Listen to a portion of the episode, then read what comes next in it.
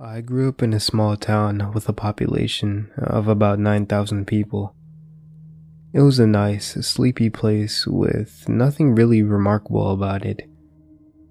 Well, some people would point to the local gourd growing contest and disagree with me, but I never thought there was anything special about where I lived. That was until I turned 13. But I think I had my suspicions far before then. It was when I was seven watching something on television.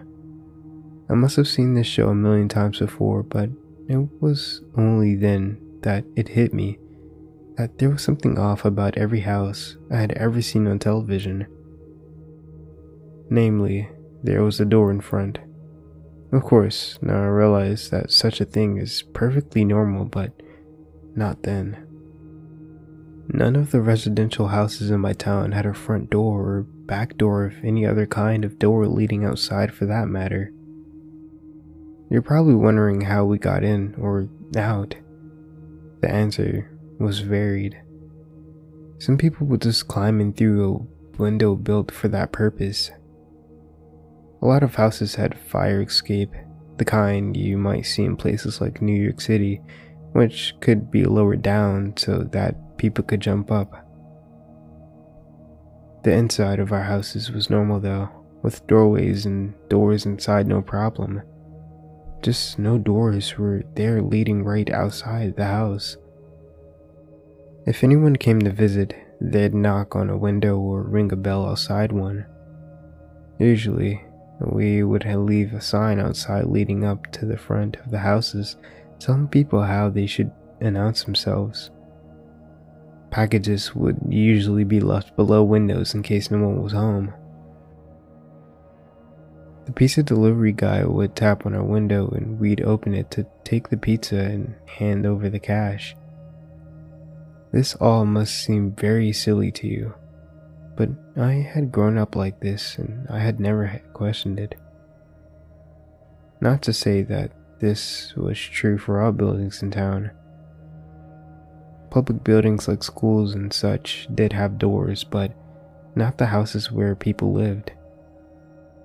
In addition, there was a rather strict curfew where everyone would go home by sunset. Again, I never really questioned a curfew given that was just how I was raised. That was until I turned 13. Just like many teenagers, I began questioning many of the rules imposed upon me However, I still stuck to the curfew given how strict our town was about it. That was except for one night. A night I won't forget as long as I live. It all started with my friend Dan. While I remember the events of that night vividly, what led up to that night is kind of hazy.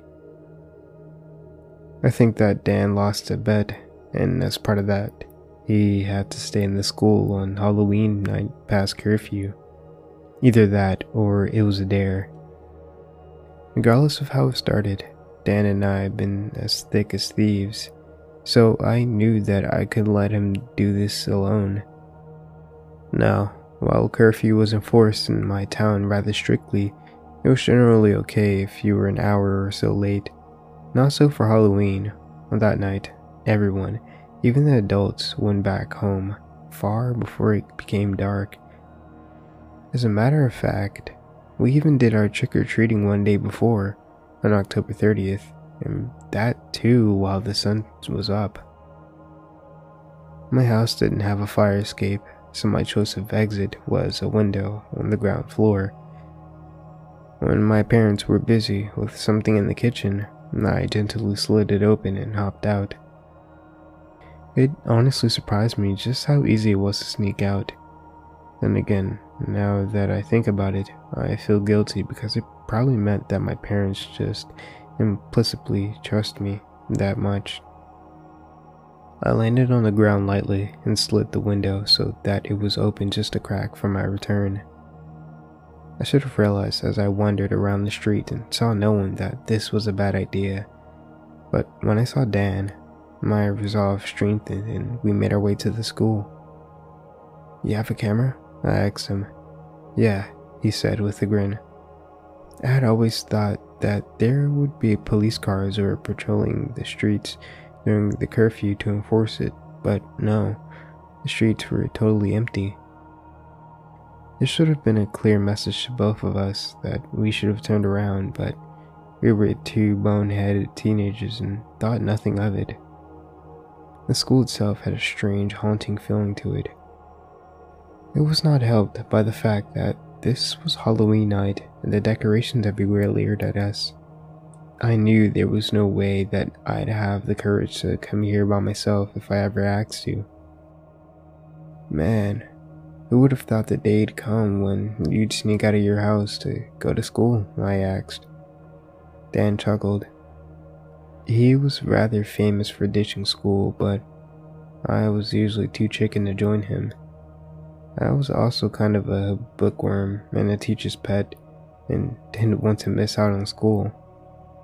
Dan could usually drag me into almost anything, but that was one of the exceptions.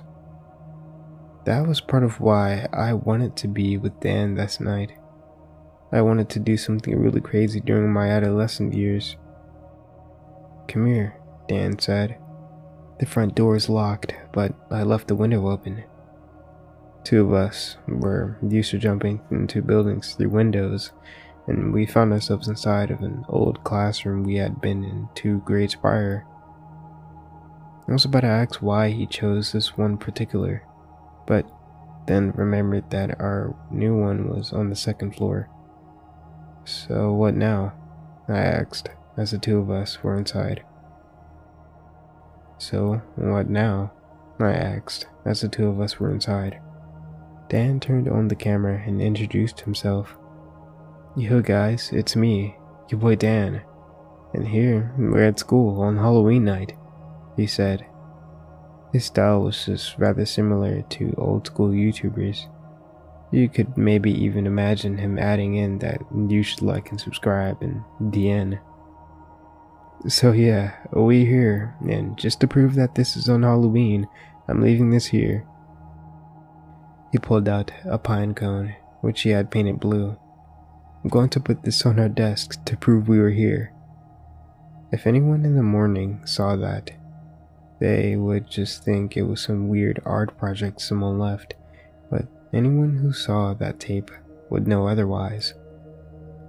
Come on, Dan said, motioning for me to follow him upstairs.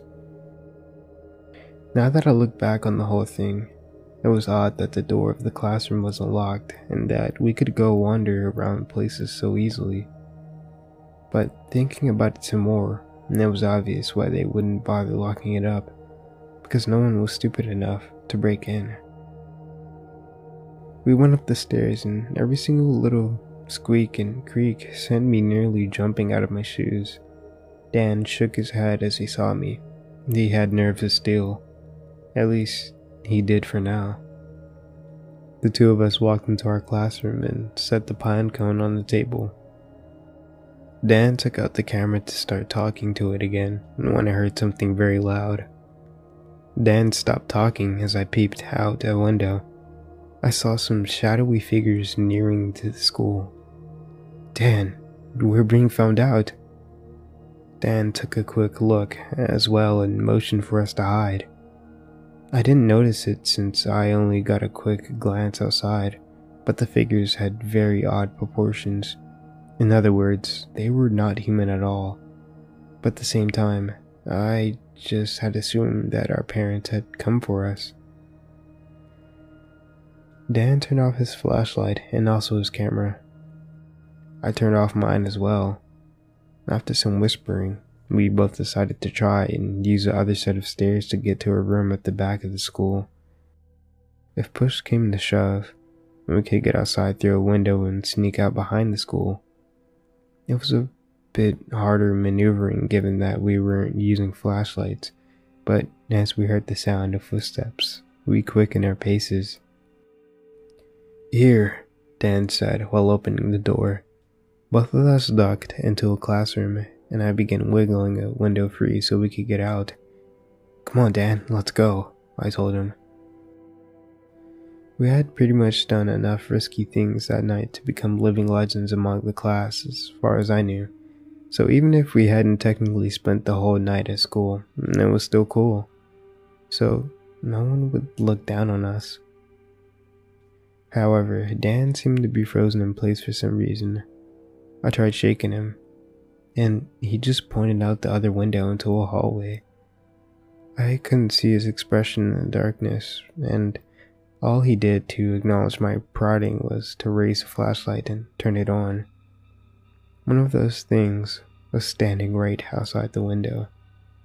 There was no other way for me to describe it other than a thing. It had become about seven feet tall. It had a lower body which was mechanical. Its upper proportion was wearing some type of military coat and its head was smashed and, and deformed. It only had one discernible eye which was focused on us. Dan screamed. His nerves are still broken, and I grabbed his hand and had to almost practically drag him out the window. The two of us didn't look back as we raced back to our houses, and half the time it had taken us to get there. Needless to say, my parents were both worried and very mad. Oh, I was punished extremely severely for what I had done.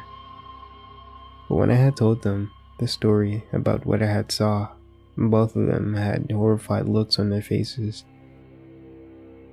The two of them whispered to each other, and my dad told me a story. Normally, I'd tell you this when you turn 18, but now that you've seen one of them. What are they? I burst out. Calm down. We don't know, my dad explained. At some point during the Cold War, our town was a testing ground for the military.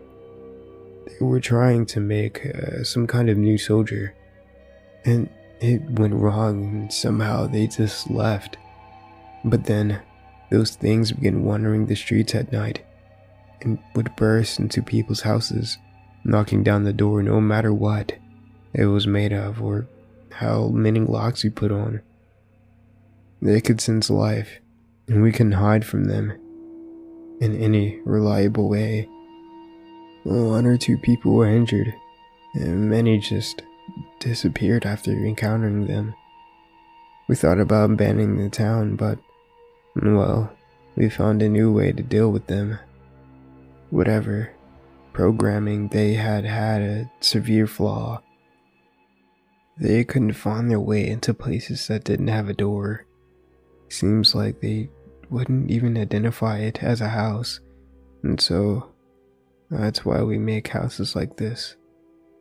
Why on Halloween though? My dad shrugged.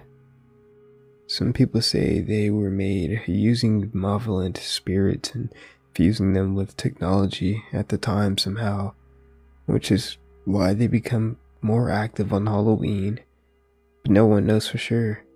Maybe that's the reason they can't get in if there's no door. Perhaps the spirits or entity they're based on and can only get in through a doorway. Anyway, they may or may not turn up on any given night, but they're always active on Halloween. You two are lucky to have escaped. After the explanation, there was a lot of yelling, and long story short, I was grounded for most of my teenage years. With all that said, our town isn't a bad place. It's really nice, just in case you happen to visit, make sure to not stay around past night, especially if it's Halloween.